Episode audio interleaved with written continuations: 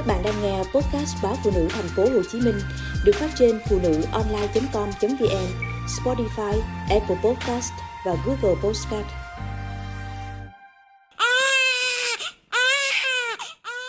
Tiếng khóc của trẻ sơ sinh khiến sữa mẹ được tiết ra.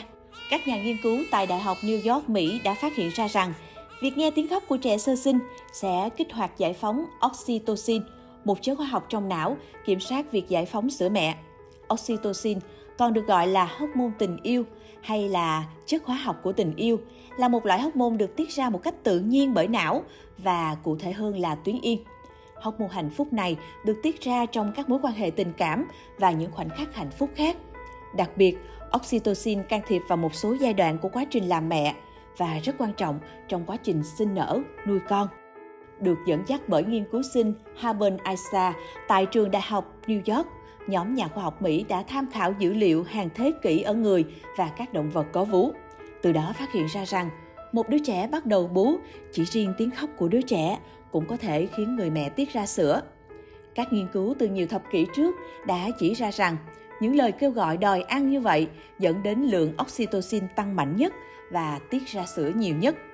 Với nghiên cứu này, các nhà khoa học còn nhận thấy rằng một khi được nhắc nhở bằng tiếng khóc của con nhỏ, lượng hormone này sẽ tiếp tục trong khoảng 5 phút trước khi giảm dần, giúp các bà mẹ có thể cho con ăn cho đến khi chúng no.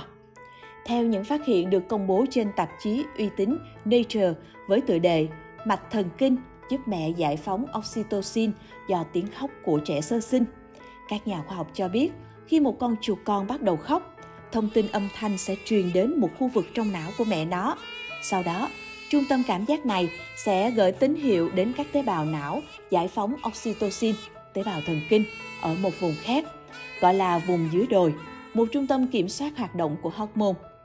Hầu hết thời gian, các tế bào thần kinh vùng dưới đồi này bị khóa để ngăn chặn các cảnh báo sai và lãng phí sữa.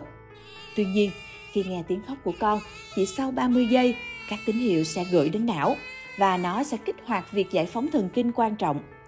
Phát hiện của chúng tôi khám phá ra cách một đứa trẻ đang khóc có thể điều khiển bộ não của người mẹ để cơ thể sẽ sẵn sàng cho trẻ bú.